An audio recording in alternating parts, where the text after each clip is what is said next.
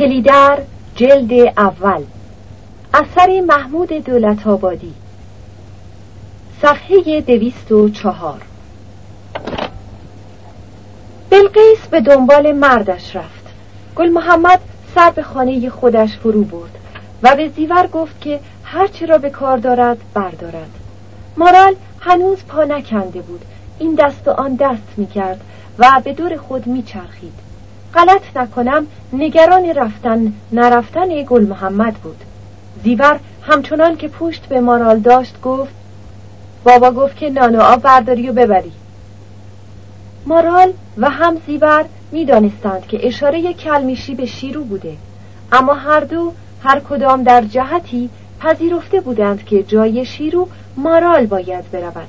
پس مارال به تنگ از خاری که در کلام و در نگاه زیور بود دست به مشک خالی آب برد آن را به شانه انداخت و بیرون آمد. برای اینکه به سر کاریز برود از دم در خانه گل محمد گذشت و دزدانه نگاهی بر سیاهی درون خانه گذراند. گل محمد را ندید. زیور زهر نگاه بر رد مارال ریخت و دشنامی زیر دندان شکاند.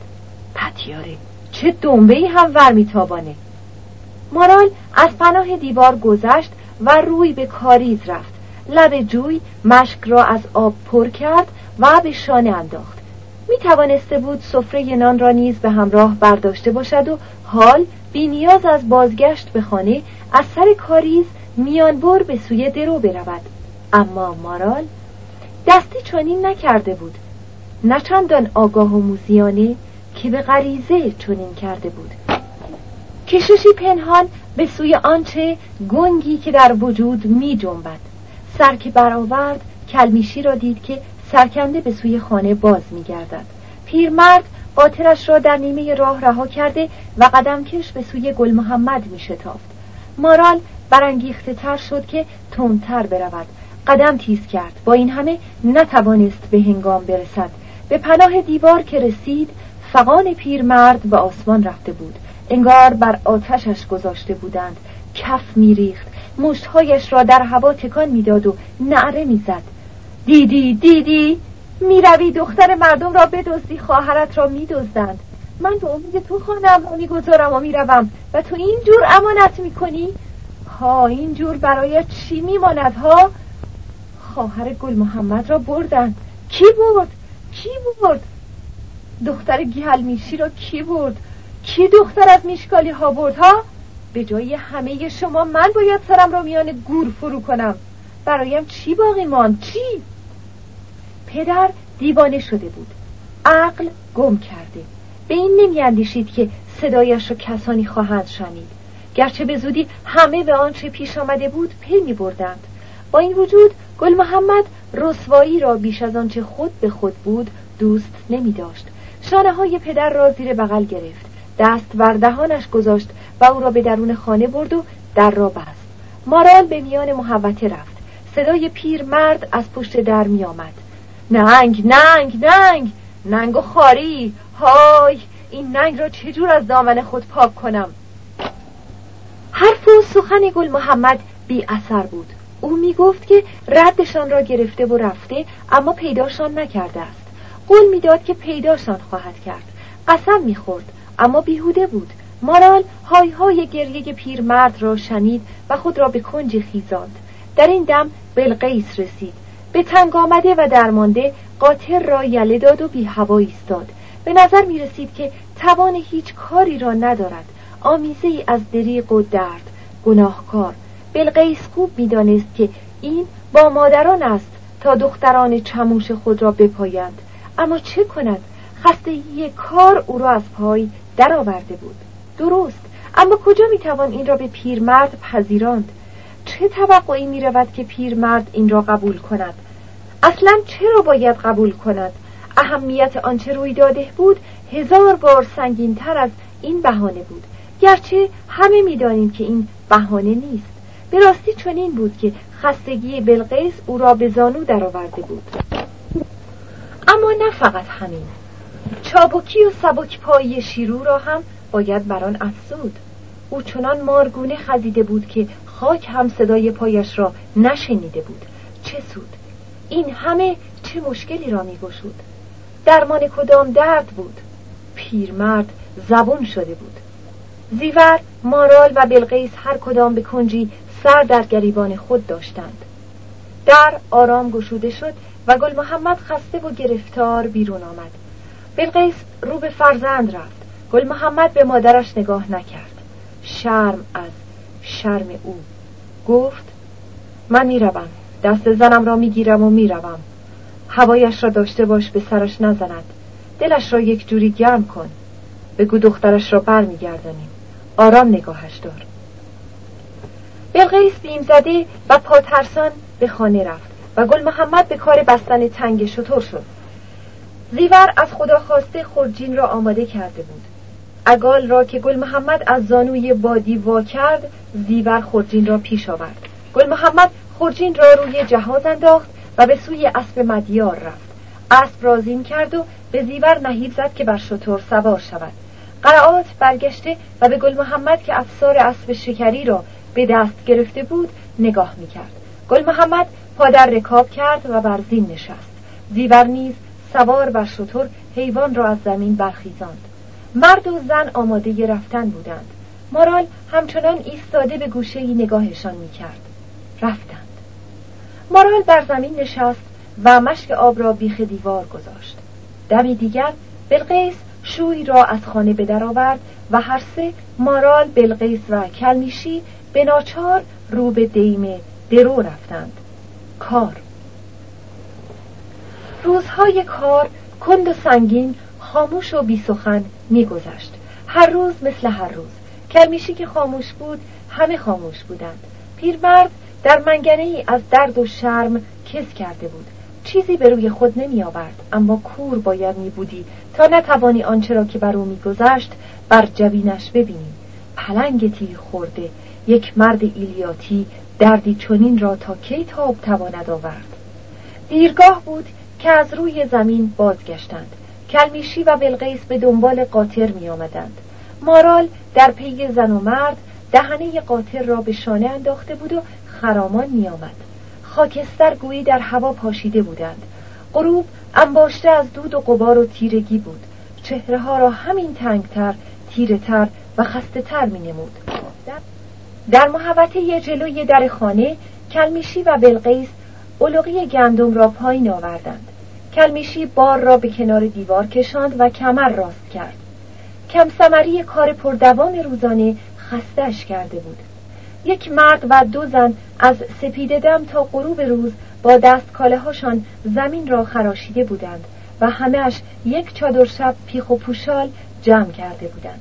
شانه ها کوفت رفته رگ و پیها به درد آمده اما نماز دیگر که دستاورد روزانه را نگاه می کردند افزون بر کوفتگی رنگی از شرم بر چهره داشتند. با این همه کلمیشی نمی‌خواست به رو بیاورد. جبین در هم کشیده و به کس مجال سخن نمی‌داد. گرچه مارال و بلقیس زبان دراز نداشتند. این خود کلمیشی بود که نارضاییش را پنهان می داشت و به دل می خورد.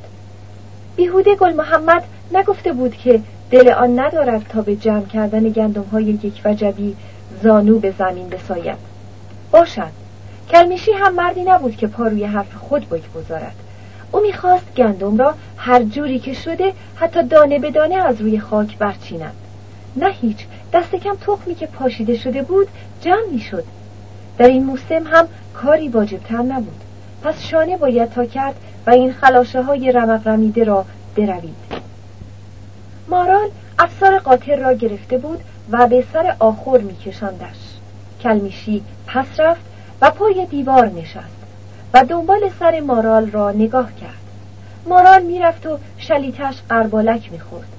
سه چارقد روی تخت پشتش افتاده بود و شیب شانه ها با خمی ملایم در ماهی بازوهایش میلغزید و محو می‌شد. کلمیشی پنداشت زنیست چه آرام! خوی میشی دارد که دو سه شکم زایده باشد. آن سبکسری ها در او دیده نمی شود خب به هر تقدیر به این خانه و میان این محله پا گذاشته است باراش هم روی دوش ماست. ما باید جمعوریش کنیم. ما باید مراقبش باشیم. اما به کدام مرد او رکاب خواهد داد؟ زن است دیگر. همو که دارد پیش چشم من مثل کپک میخرامد و چشمهایش جز از بیزبانی و قربت نمی‌گویند روزی می‌تواند به دل یک به چموشی برود. طبع زن این طبع زن است. هر کدامشان می‌توانند به آنی از این رو به آن رو بشوند. به آب دریا و باد صحرا میمانند. بیقرار. بیقرارند و اگر به روی خود نمیآورند برای این است که نصیب از یک هوشیاری ذاتی دارد. آی که هیچ نمی شود دانست در پناه این شیشه های درخشنده چه ها خفته است. چای. چی بهتر از این؟ بلقیس دست به کار شده بود. هوا آرام و ملایم بود. می‌شد همانجا بیرون لم داد و پیاله پشت پیاله چای هست کشید. مارال پلاسی بیخ دیوار انداخت و کلمیشی خود را روی فرش خیزان. گیوه ها را از پا کند. کلاهش را بالا زد و شاخه های خاکستری کاکل را خاراند و تکیه به دیوار داد. خسته پلک ها را بر هم خواباند و پاشنه سر را بر چوبه کنار در گذاشت بدخوابی شبانه و خستگی روز خیالات را از سر تارانده و پیرمرد انگار در بستری از ابر یله شده بود. یک جور رخوت دلپسند و خوشایند. از آن گونه که همه بافت تن وا می و پنداری پنبه می شود سبک کم وزن و رها. جان آسوده و آرام در تن. هیچش بند و گرهی نیست. خود آب زلالی است در گرمای تموز.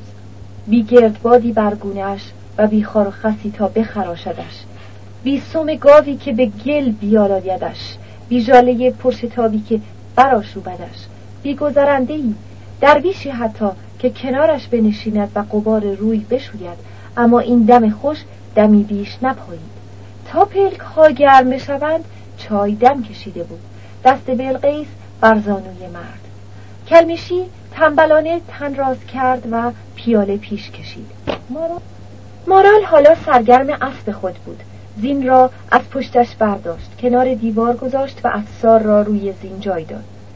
پس کنار یال بلند قره ایستاد و با سرانگشت ها و ناخن ها پوست براغ اسب را خاراند و پر کاه و خسی اگر به زیر دم و شکمش چسبیده بود روفت و کف ملایم دست را بر پشت و گرده های حیوان کشید. به این نوازش تن کشیده ی قره قوسی ملایم برداشت و لرزهی در پره های بینیش افتاد. حال خوشی. حیوان گردن و گوش به بازوی مارال مالاند. مارال هم زیر گلوی اسب را قلقلک داد و از آن پس کپه علفی را که از کنار جوی برکنده بود جلوش ریخت و به تماشا ایستاد تا حیوان پوزه به سبزینه ببرد. نه اما این نه علفی بود که قره بدان سیر شود. علف کم آب بی رمق رنجی در نگاه مارال بود او می‌دانست چون این آزوقه قرعات را بس نیست نه روز و شب اگر همچنین میگذشت و در اگر بر همین پاشته میچرخید چه زود که اسب رشید او گرده هایش فرو می نشست گوشت کپلهایش می ریخت و استخوانهایش بیرون می‌زد. پشت گردنش خالی می‌شد و پاهایش دوک و پوک می شدند. این پندار دل مارال را گریان می کرد. کاری هم از او بر نمی آمد. برکنده شده از کوه و دشت در کناره کبیر گیر افتاده بود. زمین چون چشم یتیمی حسرت زده بود. پهن بی پایان و بی گناه. پاسخ هر نیاز بادی بود که سینه بر سینه بیابان میمالاند خار و خسش را میروفت و به همراه تا هر سوی می‌برد هم در این خانه که او پای گذاشته بود بیش از هرچه ناداری بود که در اندوه چهره ها تهنشین شده و خشم بود که زیر دندانها جویده می‌شد. و پای بد بود که از در و دشت بر آن میتازید. این بود که فردای خانه را مارال کدر می‌دید. آسمان چرا دم کرده بود؟ قامت خود راست کن ای زن. کدام چیز جهان پا بر جای است. حالا بیا یک پیاله چای بخور. چندی آنجا داری راز و نیاز می‌کنی؟ بلقیس بود. مارال روی به او گرداند و لبخندی سوخته ته چهرش را روشن کرد. چشمها به شرم فرو انداخت و به سوی صدا رفت و کنار دست ام بلقیس خاموش نشست. بلقیس برایش چای ریخت و پیرمرد از زیر ابروهای زبر و تیزش دختر را پایید. مارال به ظاهر آرام بود. اما با کمی تیزبینی می‌شد دریافت که موجی از آشفتگی زیر جلدش در جنبش است. تنهایی گویی از هر سوی او را در هم آورده بود. چون این هم بود. مارال به هر جانب خود که نظر می کرد چیزی به جز سایه و پرتاب خود نمی‌دید. پیرامونش خالی بود. هیچ نبود که او پنجه در آن بیافکند. امروز بیش از هر روز این حال به دلش چنگ انداخته بود. جای خالی گل محمد و زیور را با آن کشمکش مطبوع باطن کلمیشی پر کرده بود. پیرمرد به خودی خود بیمهر نبود اما بودنش انگیزه بود تا بیشترین فرصت بلقیس وقف کار و رفتار با او بشود. مارال در این رفتار عمه خود رمزی هم می‌دید اینکه بلقیس از مهربانی به او پرهیز داشت. گویی از مردش چشم می‌زد که برادرزادهاش را در نگاه او عزیز بدارد. چون این حالتی انگار در آدمیزاد طبیعی است و هر زن بهره از آن دارد زن نمی‌خواهد مردش مردی که عمری با او به سر برده ببیند که زنش سهم مهربانی او را دارد به دیگری میبخشد یا آنچه را که از اوست دارد با دیگری تقسیم می کند مگر اینکه زن عمدی در این کار خود داشته باشد. همچنین مرد مردی مثل کلمیشی باور دارد که همه چیز زن خود حتی پنهانترین عواطفش را هم خریده است. آن را تماما از خود می‌داند و باید در اختیار خود داشته باشد و مهر جز به تر و تازه نگه داشتن مرد از چشم و دست و زبان زن نباید که بتراود مارال این را خوب حس می کرد و سرمای ناشی از این پیوند هنگامی تنش را می تکاند که گرمای نگاه دزدانه گل محمد حالات و رفتار گل محمد جای خود را در کنار او خالی کرده بودند. برخوردهای پنهانی نگاه ها و جانی که گفتگوهای گهگاهی داشت هرچند هم پیش پا افتاده شور و کشمکشی در درون مارال انگیخته بود که گرچه دلازار اما خالی از شوق نبود. غم و آشفتگی و شوق و خواهش و خشم و کینه و رهایی به همراه داشت. با همه نقیص ها خوشایند بود و دل را به خود می داشت زنده می داشت. تب اگرچه تن را نزار می کند اما گرمایی دیگرگونه می بخشد. ستیز اگرچه خون با خود دارد اما جان را بر می افروزد و شعله ور می کند. به تب و تاب می افکند از رخوت بر می کنندش باژگونهش می کند. هم در چنین لحظه هایی است که آدمی دمی از خود را فراچنگ می آورد خود را می قاپد جذب می کند جانی تازه می گیرد و برای هستی خود بایدی می یابد عشق اگرچه می سوزاند اما جلای جان نیز هست. لحظه ها را رنگین می کند سرخ خون را داغ می کند آفتاب است. فراز و فرود جان کوهستانی افسانه است. هموار به ناهموار ناهموار به هموار. کشف تازه ای از خود در خود ریشه های تازه در قلب به جنبش و رویش آغاز می کنند در انبوه قبار باطن موجی نو پدید می آید تا کی جا باز می کند و می روید و می ماند چیزی ناشناخته است. خود را مگر در گمشدگی خود باز یابد چگونه اما عشق می آید من چه می دانم نسیم را مگر که دیده است؟ قرش رد را چه کسی پیش از قرش شنیده است؟ چشم کدام سر تاب بازنگاه آزرخش داشته است؟ از کجا می روید در کجا جان می گیرد در کدام راه پیش می رود رو به کدام سوی؟ چه می دانم دیوانه را مگر مقصدی هست؟ بگذار جهان براشوبد مارال های دختر کاش به این جهان پا نگذاشته بودی. از مادر کاش نزاده بودی مارال. این بود آنچه دختر عبدوس به خود می توانست بگوید. چگونه است رخ کلوخین خانه‌ای که زلزله آن را جنبانده باشد؟ شکاف در خرابی شکاف در خاک ویرانه. زلزله چیست؟ نیروی مهار گسیخته. دیوانهای به نیرو گریخته از بند خاک. مارال موجی از این زلزله بود. رها شده گریزان به شتاب گسیخته به نیرو نارضا هم سرشار بی آرام و ویرانگر. در عذاب نیروی خود طعم گوارای رهیدن هنوز نچشیده بود. زهر فشار را حس می کرد. هنوز آن نیروی بند که گسل و اراده را بسته بود در نیاورده بود. هنوز نتوانسته بود مهارش کند و راهش ببرد. دیوانوش سردرگم و پرخاشجو دریا بی دمی سکون بی آنی خفتن. موج در پی موج بیراهی به جایی همدم آسمان سرد و تب خورشید.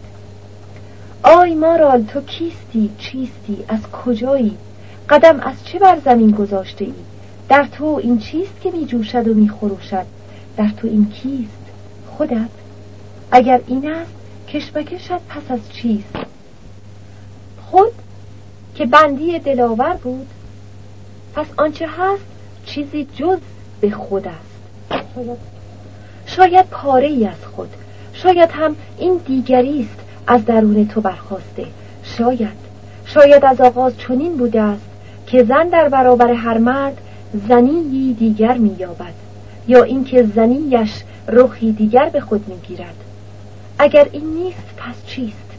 دل تو هوای روی گل محمد دارد و در همین دم دلاور را در کنج دیگری از قلبت نهان کرده ای او را عزیز میداری اما دل از امزادت هم نمی‌توانی ببری و دم به دم او را به یاد میآوری.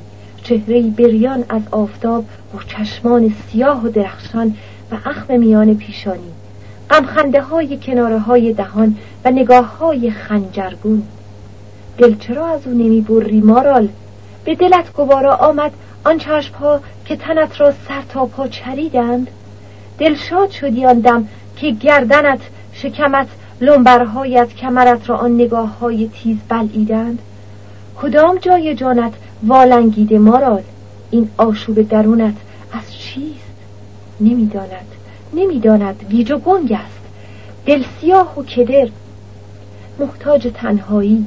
دور از نگاه این و آن. در وایی از تیرگی قوتور است. میباید به خود بخزد.